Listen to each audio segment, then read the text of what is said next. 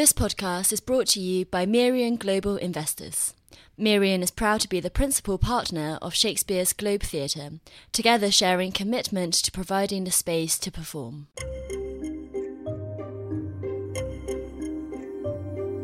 Hello and welcome to the Spectator podcast. I'm Isabel Hardman. This week, as the Tory leadership contest kicks off, who has the best shot at getting to the final two? And with Carrie Symonds, Boris's new partner, neatening him up, I also ask, what is the role of the politician's spouse? And last, cats. Are they ruthless killers posing an existential threat to wild birds? First up, at least 12 Tory MPs are running for the leadership contest, with even more expected to declare. But the party will whittle them down to just two, who will then be put to the membership. So, who will the final two be? And what will the coming weeks of the contest look like? In this week's cover, James Forsyth takes a look at the runners and riders and their chances. He joins me now together with Rob Wilson, former Tory MP who worked for Jeremy Hunt and was also a party whip. So, James, how angry and bitter is this leadership contest going to get? I don't think it's going to get that angry and bitter, but I think the stakes in this contest are incredibly high because I think the Tory party is in some ways in worse shape, even though it's in government, it is in worse shape now than it is in 1997 in terms of it is at more existential risk. This is a question about whether the Tory party can survive, and I think you know the next Tory leader is either going to be remembered as the Prime Minister who takes Britain out of the EU or as the last Tory Prime Minister. And Rob, you've got an eye on how the party works, you understand it very well. You're also a close friend of Jeremy Hunt. How do you think he's doing, firstly? I think that uh, he has got off to a reasonable start. I think that there has been some confusion over what he thinks about the no deal as against the general election balance that uh, you have to strike as a leadership candidate. And I think some people have interpreted that that he's taking no deal off the table, which I don't think he is. But he is making a clear play for the bulk of the Remain part of the party because I think he sees a need to shore that up because of all the numbers of other people coming in behind him who are just sort of snapping little bits off his his numbers. So I think that's probably the reason. And James, it is difficult if you're an ex Remainer to work out how to appeal to the, the Brexiteer wing of the Conservative Party, not least because of the way in which Theresa May found herself having to resign. Yeah, I, I think I think in a way Theresa May has made life much more difficult for any former Remainer in this contest because in terms of the membership round when it gets to them, they feel that they've seen this movie before. You know, they, have seen the person who says, "I voted Remain, but now I get it. Brexit means Brexit," and then they look at the situation that the party is currently in. I think Jeremy Hunt's problem is this: in the run-up to this contest, in the last few months, Jeremy Hunt has moved to a position that made him more acceptable, I think, to the Tory membership. He was one of the cabinet ministers who was willing to kind of entertain No Deal. And I think that cost him some support on the Remain side of the party. I think that's part of what has allowed the, the Matt Hancock candidacy and the Rory Stewart candidacy to, to get going. I mean, the problem with what Jeremy Hunt is now is he's not just being squeezed on that kind of idealistic Remain side. You know, why did you ever entertain No Deal? But on the other side, you've got Michael Gove making an argument that look, only a leaver is going to be viable in the final round of this contest. So if you actually want to stop these candidates who sound gung ho about no deal, you've got to vote for me. And I think if you look at the if you look at that, this is the problem for Jeremy Hunt, which is he's getting squeezed two ways on his side of a contest. You know, the, the, the kind of Gove pragmatic appeal and then the Hancock Stewart we never flirted with no deal appeal. And that, I think, is why Jeremy Hunt is having a slight stumble at the moment. So, Rob, do you think it will be a leaver versus a leaver in the final two, or do you think MPs will end up picking one of each to send to the membership? I think that it's going to be a representative from each camp, and I think it's likely to be Boris or Raab on on one hand, and I think it's likely to be Hunt or Gove on the other. I think all candidates at some stage are going to come under pressure and Hunt's had his little bit of pressure. And you know, you can argue whether he's got over that stumble or not. I would say he has, and uh, I think Gove will come under pressure at some point, and I think Hancock is beginning to come under a bit of pressure. What what sort of pressure? Well, I think that uh, Hancock is is failing to make a strong enough argument to the middle of the party about how he can get a deal with Europe and get it through Parliament and also not end up in a no deal situation. So I think he's beginning to struggle with Brexit in the same way as everybody else that is going to be on the Remain side of the argument. So all those that spotlight will go from candidate to candidate and it's how you cope with that, how you bounce back and also what else you do. So it's going to be very interesting to see as policy becomes more interesting as part of this whole process what the policies are that each of the candidates brings out and how radical they are because from what I've seen at the moment, there's very little radicalism in the policy set from Boris and from Raab, and yet they are the people you would expect it from. James, do you agree with that, that Boris and Raab are playing it safe on domestic policy at the moment?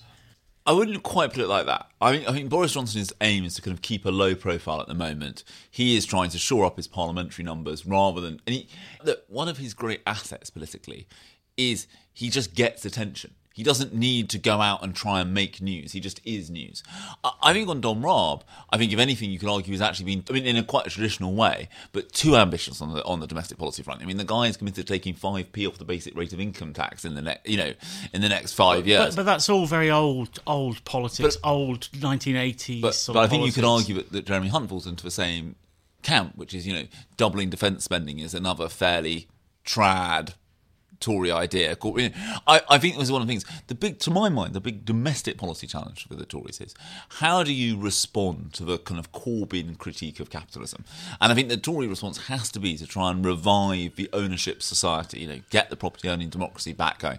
That's where I think we haven't seen ideas so far because at the moment, you know, the ideas floating around in this contest are, as, as Rob was saying, they're all very trad Tory. You know, Esther McVey, more money for the police for, off the foreign aid budget. You know, income tax cuts, corporation tax cuts, more money for defence. There isn't a policy perspective where you start thinking, oh, that's an interesting idea. It, it's all fairly kind of headline stuff. Rob, what do you expect the dividing lines to be once the party does move on from Brexit in this contest, if it manages to do that? I, th- I, think one of the key things is one of the things James mentioned in his article, and that is really how you defend capitalism, how you recreate some sort of feeling that it can contribute to your family's wealth and getting on in life. And I think that there is something developing, and I've certainly been thinking about this personally quite a lot in customer centered capitalism. And I think that you, this is responding to the whole sort of Corbyn, we're going to nationalise everything. I think there is a role where you've got monopolies, duopolies, or cartels, whereby the customer should get 10 to 15% of ownership so they share in the wealth of those companies and you should do it through everything from water companies to energy companies even into the banking sector and the, the government should be fully behind how you get the spoils of success in all these different industries where there is no sharing of success really at the moment because it all goes to shareholders and in many cases very big shareholders. So you need to get that out into a bit like the whole council house sales under Thatcher. You start sharing all that huge wealth amongst a much broader population and particularly amongst the customers of those companies. And James, one of the other key themes of this leadership contest so far is trust. It's not just about who you trust to deliver uh, the best form of Brexit in terms of how Dominic Raab or Boris Johnson or Michael Gove voted or didn't vote on the various meaningful votes on Brexit, but it's also interpersonal trust. So Michael Gove betraying Boris in the last leadership contest, for instance, and then Michael Gove now arguing that you can't trust Boris to deliver Brexit because he doesn't pick up his phone. Who do Tory MPs have the, the hardest task of, of learning to trust again in this? I think one of the big problems actually with no deal is the lack of trust in the Tory party, which is there there is no I don't think there is any realistic way to get better terms out of the EU. Not massively better terms, but marginally better terms, than to be prepared to put no deal on the table. But the problem is there's such a lack of trust in the Tory party that whenever anyone talks about putting no deal on the table, people think that that means that they actively want to do it. That you know, so if Boris Johnson says, "Well, I would be prepared to walk away," you know, Philip Hammond thinks that means he's going to walk away on day one, and and that's that's the problem, which is that you actually need. You know, I mean, this is one of the many ironies of this whole negotiation that the EU have managed to keep 27 countries relatively united behind a common position, but the Tory party itself can't unite behind one position. And I think that, that lack of trust is what makes no deal so difficult to deal with because you actually, what you need is, is people to believe that the leader would would put it on the table, but it genuinely would be their last resort. But they, they aren't they aren't going to do this kind of willy nilly. But I think that is the problem: is that lack of trust is what is making this Brexit debate. And I so think I complicated think that lack of trust actually goes to the root of why Theresa May ended up being booted out. It basically goes back to the fact she she kept changing things. She would agree things with David Davis or Dominic Raab, and then you'd find she'd agree something else with the civil servants. She'd do something different in the European negotiations. She switched to a Chequers arrangement when she'd be going for a free trade deal and you never quite knew what she was going to do and whether she was going to do what she said. And that permeated down through the cabinet and into the Conservative MPs and out into the party. And that is goes back to what James was saying. There's a complete lack of trust running through the Conservative Party about who is going to deliver what is wanted. And what is wanted by the bulk of the Conservative Party is to come out of Europe, preferably on a good deal. But if you can't get a good deal, we should be out on a no deal. And that is what the Conservative Party wants, and that's what it signed up to. And if it doesn't get it, it's going to disperse all sorts of other areas. And just looking at the individual candidates, do you think Boris Johnson is managing to, to win over MPs in those in those private chats that he's that he's having? I think there is definitely a move towards Boris, and there has been for several weeks. And the EU elections will have confirmed that. There are large numbers of Conservative MPs who are very worried about their marginal seats. And there are a lot of marginal seats uh, around this time. And they're thinking, who is the person that can actually deliver those marginal seats and get me back into Parliament and continue uh, some form of Conservative government? And that's Boris. and they even think, though he's got himself and at the they and they think it they do think it's actually Boris. And that is why there has been it hasn't been a stampede but it has been a trickle towards him. And so it should be enough if he plays his cards right and uh, and doesn't say too much and firms up you know those he's got. It should be enough to get him into the final two James, are there any candidates who are actively putting people off when they're meeting up with them?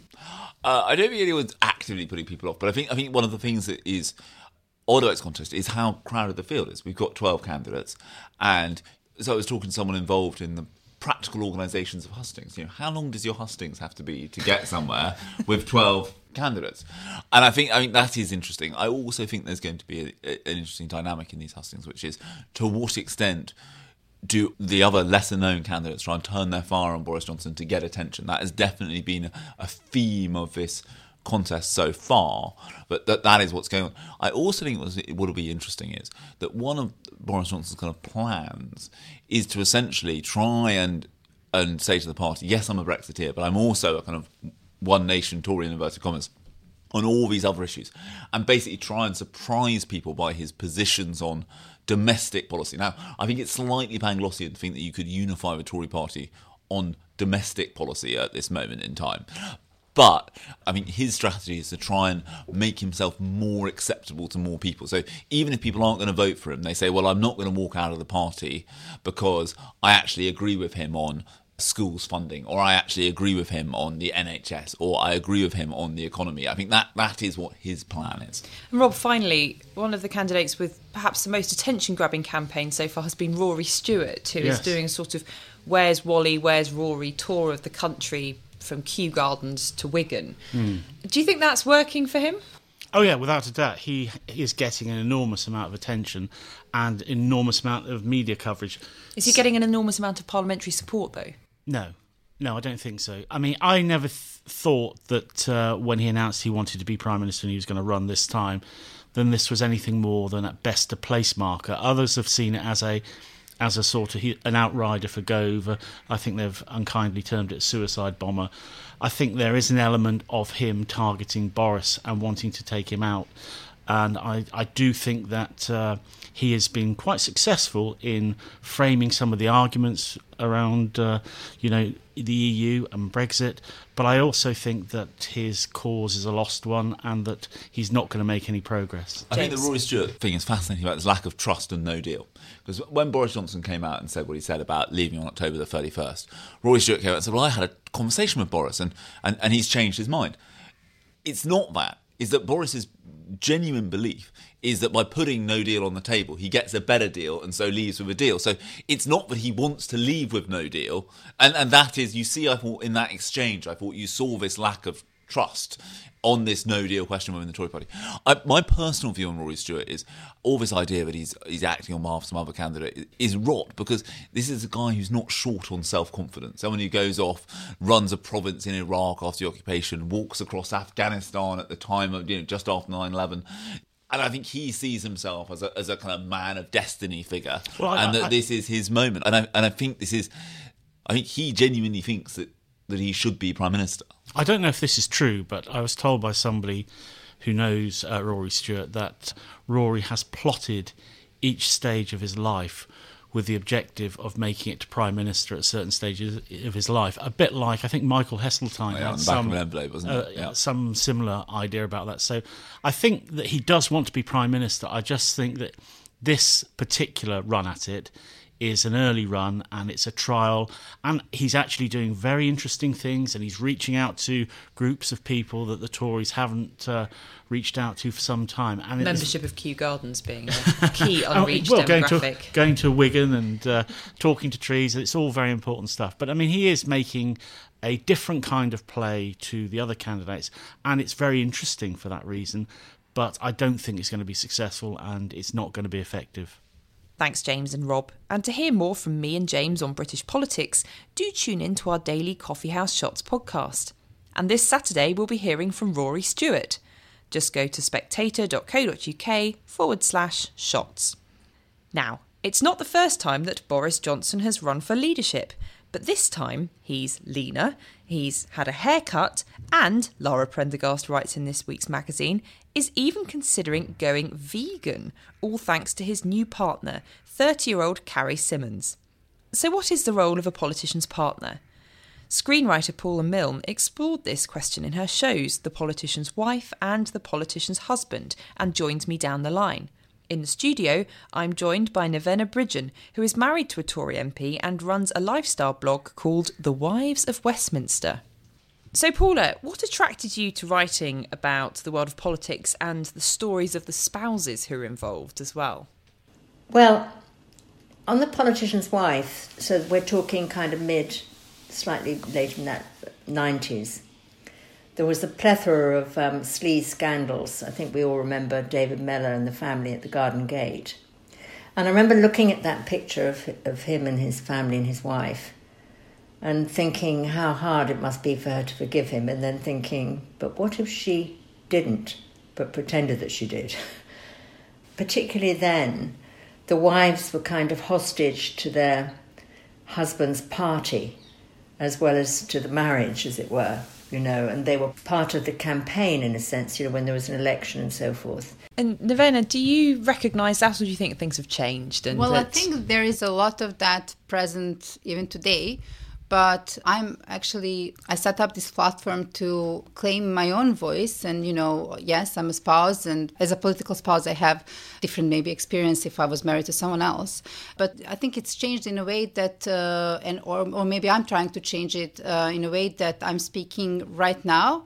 I'm claiming my own right to share my life experience, and also I speak about social social context and you know how politics affects us. Mm. Obviously, I'm breaking some political convention, and I, I didn't know how what reaction is gonna cause, you know, and how much wave this is going to make in Westminster society, I would say, a bubble. So it's very interesting to like compare what was happening then and what's happening now. And uh, I think I'm setting up something new for the next generations. And tell us how your life differs from, as you say, somebody who'd married a, a civilian, a non politician. Well, in many ways, first, uh, if you look at the positive side, you meet a lot of different people. You hear uh, about real stories, real problems.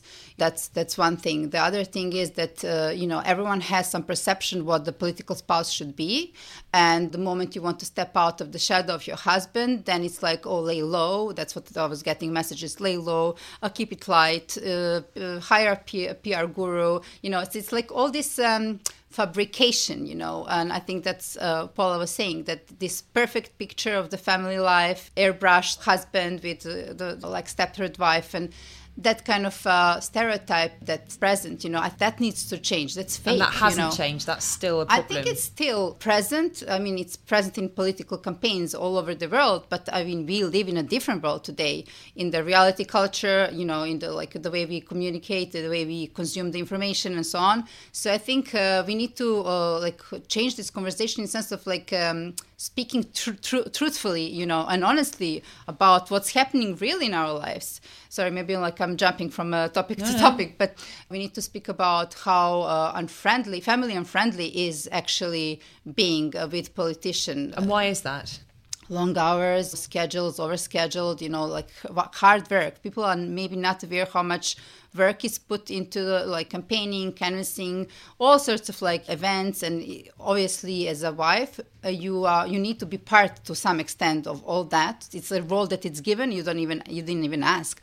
But also, I wanted to change the conversation in sense of like how much I can be myself and the political spouse but i'm an opera singer i have different identities and in that sense like I think that that's that's important that we uh, start speaking about problems, not just like picture perfect. Paula, do you think the role has changed since the '90s, where, as you say, you had wives at the, uh, the, the, the family gate standing by their husbands. I mean, if nothing else, we have more women in Parliament rather than just as spouses to male politicians. So Absolutely. we now have husbands. I think it's a well. generational change. I think it's changed over sort of two decades. I mean, we've had Cherie Blair, who's a lawyer, Samantha Cameron, I think she's a creative director, Ed Miliband's wife, wasn't she a lawyer as well, and Sarah Brown, public relations and so forth. And and so I think what's happened is obviously the whole thing of equality and, and, uh, feminism and so forth has, has, played a part. But the other thing too is, I, I guess that women like that, and not least the sort of grand dame of them all, Michelle Obama, are, are vote winners for the for a new female generation of voters who see career women and not the sort of docile Mary William, Mary Wilson, and, and, and Norma Major, you know, uh, paraded out, you know, for special occasions like elections and so forth, you know. And I and I do think it's changed, but but there's still a sort of um, disconnect. I think that perhaps that some of the older generation still bring the wives out to, to do all the family values that we referred to before. But I think times are changing, if albeit slowly.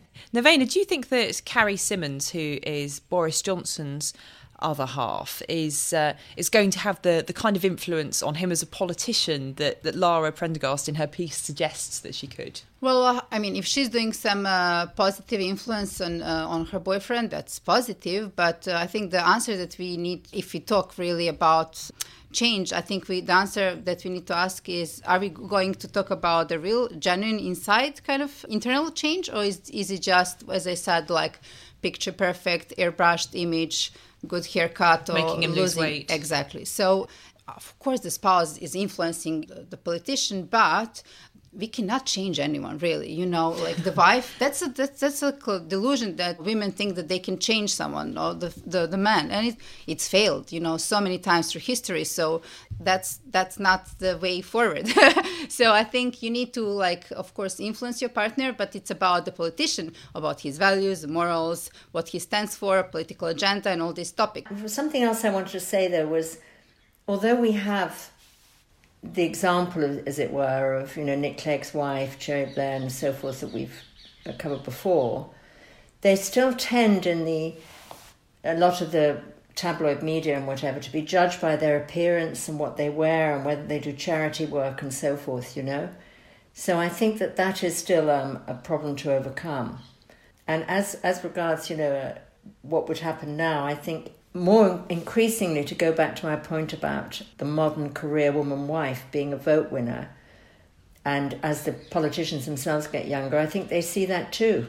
So I think in a more nuanced way, the political wife is arguably still a hostage to the fortunes of the party and their husband. we'll see. Uh, we'll see how that plays out in the forthcoming weeks. Thanks, Paula and Nevena. Hello, I'm Sam Leith, the literary editor of The Spectator. I'm the host of our weekly books podcast, where we have guests ranging from the authors of fiction to historians and critics and philosophers talking about everything and anything to do with the world of books. We've had in recent months, from the thriller writer Lee Child to the historian Peter Frankopan, we've had Deborah Lipstadt on anti Semitism, Judith Kerr on the Mog books, and Wendy Cope on her wonderful poetry. We hope there's something there for everyone, and if you think there might be, all you need to do is search for Spectator Books on the iTunes Store or whichever your podcast provider is, and sign up to get a weekly dose of Spectator Books conversation. And last, does it make sense for vegans to own cats? Even putting aside the problem of vegan diets for animals, cats are also ruthless killers, Mary Wakefield argues in this week's issue. Songbird Survival say they pose an existential threat to many wild birds, and Mary asks why not impose an Australian style cat curfew? She joins me now, together with cat lover and investigative journalist James Ball. So, Mary, in your column this week, you don't come across as the world's greatest fan of cats. Why is that? That's absolutely true as well. I'm not the world's greatest fan of cats.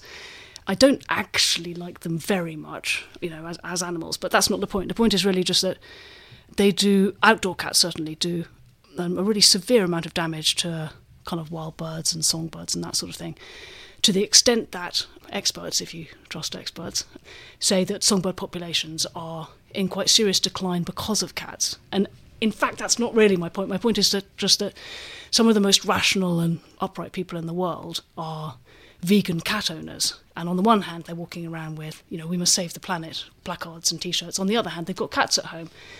And I don't think it's consistent to both be a vegan and have a cat. So I was really trying to point out that I guess everyone's a hypocrite. And maybe if everyone acknowledges that we're all bloody hypocrites, we can all talk more kind of fairly and freely about things. I have to admit that uh, I am a hypocrite because I have uh, about five different bird feeders in my back garden and two cats. Yeah. And I you see your cats looking like dinner's coming as you put them? Well, they're not that bright. They they sit there and meow excitedly at the birds, so the birds have quite a good early warning Yes. system.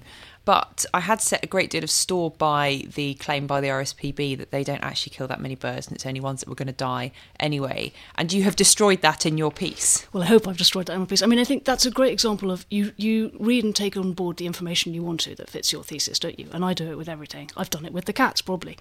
But in fact, most of the other expert organisations, like something called Songbird Survival, um, say that they think cats are doing great damage. And in fact, there wouldn't be a cat curfew in Australia, and there wouldn't be this serious conversation going on in America where there are also cat curfews if it wasn't for the fact that they are doing great damage.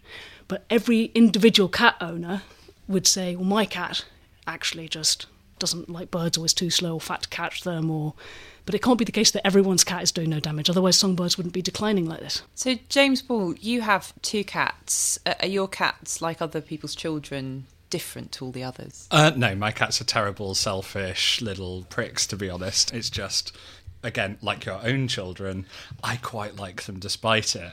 But I do feel like I should sort of stand up for cats a bit, just in a general sense, because they're too stupid to stand up for themselves.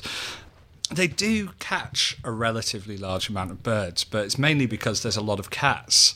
Yeah, that's certainly like, true. Cats are pretty useless when it comes to catching birds in any major sense. The the big study everyone cites when they're talking about cats catching birds is actually 22 years old. Mm. And they surveyed 500 households with 700 cats and asked them to keep a diary for four months of how much their cats caught. Now, obviously, people whose cats didn't really bother, it never caught birds and stuff, dropped out. So they think this is an overcount. But a cat that goes out catches about eight birds a year, which ends up adding up to cats taking about 50 million birds a year, which sounds like this huge calamitous number. But bird populations are pretty stable. Catching a bird every six weeks isn't what's going to get it. some bird populations are quite stable but there's been rapid decline if you're to believe the songbird survival people rapid decline in in in lots in some songbirds which are facing extinction so So, so, I mean, the really interesting thing is people say stop keeping cats or shut cats indoors if Yeah. you want to save birds. If you really, really want to save birds, shut farmers indoors. Um, no, that's it's genuinely the okay. big, the I big mean, threat to bird population, and I can cite you the ONS and the RSPB. I know I've seen the- I've seen well the Um, RSPB as we say has a sort of um, vested interest in at least I mean how do you prove it but they definitely have a vested interest in not upsetting cat owners, given the amount of you know Money they money get they from get these from and but- that's very human. I mean, to what to you love birds and animals, so you give money to the RSPB. You love birds and animals, so you have cats. But It's so I I mean I don't know about individual bird populations. What I do know is overall bird populations in the UK are really stable from 1970 to but, 2017. that, but there might be a whole, an awful lot of pigeons. I mean, that doesn't mean, make any sense it's, to me. it's true. Well, and it is also though it is the sort of wild bird species that live in towns and cities that are doing best. Water populations doing fine. It's sort of it is the sort of country birds that are having a hardest And, time. and this is an interesting point, isn't it, Mary? Because some of the birds whose populations have crashed the most, so the curlew, the lapwing, and so on, they're arable birds that rely on farmland for their ground nesting. Yes. And you say in your piece that you're not sure that farmers are really as backward as cat owners are. I'm taking all my information from Songbird Survival here, um, which is a reputable organisation. They say that the area of land under countryside stewardship is growing. There's 7, 7.2 million hectares of UK land now managed to benefit wildlife. Farmers have been massively incentivised to, you know, put back hedgerows and encourage the sort of plant life and what have you that birds like. And yet the numbers aren't improving. And the thing, the reason they think this this is going on is, to a certain extent, cats, feral cats, but also pests like badgers, corvids, mink, foxes, and that feeds into another issue. You know, do we have the stomach to let farmers shoot crows and shoot pests to ensure songbird survival, which is a whole other other sort of issue. So cats aren't entirely to blame, but um, It's. I mean, I find the the sort of vegan angle on all of this quite interesting because I think, as you sort of suggested, does a strict vegan have? Well, a strict vegan has no business whatsoever keeping a cat, but sort of You agree whole, with that? Well, no, the whole thesis of strict veganism is not to interfere with animals' regular behaviour. So, under strict veganism, plants that require you to transport bees to pollinate them don't qualify. So, for a very strict vegan, something like an avocado isn't vegan because they can't be naturally pollinated. Right. You've got to keep and transport. I see what you mean. So it's and everything that would farm be self-sustaining in a uh, And so it's all about not interfering with that. So pet ownership for a strict Is- vegan is- is a big absolutely in- a no-no. yeah.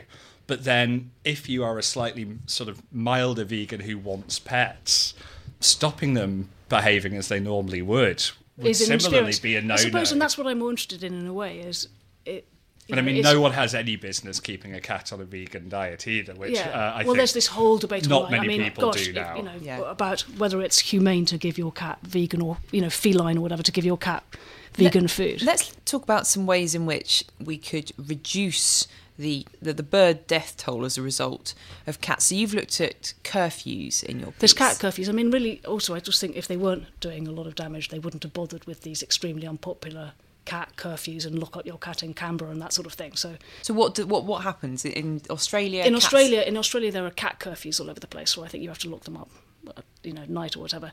But also in certain cities, there are you just cannot. It is illegal. You'll fine, fined if your cat is seen outside. So, At all? Yeah. even in your own garden. I think or you can have a caged area, but if they can get out of the garden onto the street, then then you're fine because they've found that they were, you know, decimating the some indigenous mammals and birds. So, it's, it's a terrifically mean thing to do to a nocturnal animal. Do you, don't you think though? So, um, exactly. to But- curfew them. So, I mean, the interesting one is there's actually quite good surveys on a really moderate thing, which is at the risk of sounding like a cat centrist. I know, I, I um, admire There are some quite sort of there are some they're called bird be safe collars. I've seen those, and, brilliant. And they're not a bell because I've never seen a cat that doesn't go immediately furious if you put a bell Yeah. around its Yeah. neck. They're just quite brightly coloured, daft looking collars. I'm all for humiliating cats as Yeah, well, so I mean, I'm, I'm up for that. They look. Ab- if you've seen a dog with one of those um, bitey collars on and how sheepish they look, you know, the big lampshades. Oh, yes. A cat with one of those things on has the same sort of look of Well, cats weary. take themselves so I know. seriously. Great. It's we sort can of, definitely agree. yeah, that see, all you know, we're cats should have those consensus. Bibs on. So they work. So they they don't stop cats killing birds entirely, Yeah. but they roughly half the birds killed per cat. And I Is that because the cat is so busy feeling sorry for itself and staring at itself Yeah. in the mirror, going, "My God, I It just can't go out." Won't like let this." any other cat in the neighbourhood see. just It's can't like, be seen. God, Dad. It's not going out in that. Self-imposed curfew. Yeah. So we think the solution here is Cat not to give cats a curfew, but just to make them afraid to leave the house. Exactly. Yeah, social embarrassment. Thanks, Mary and James. And that's it for this week. Do pick up this week's issue to read all the pieces discussed in this podcast, as well as an interview with Dominic Raab and an art special with Quentin Tarantino. You can also send us your thoughts on this podcast to podcast at spectator.co.uk. We've had lots of lovely feedback on our coffee house shots podcast from people who think that Katy Balls should be Prime Minister and from people who secretly listen to us whilst scaffolding. So just email podcast at spectator.co.uk. Thanks for listening and do join us again next week.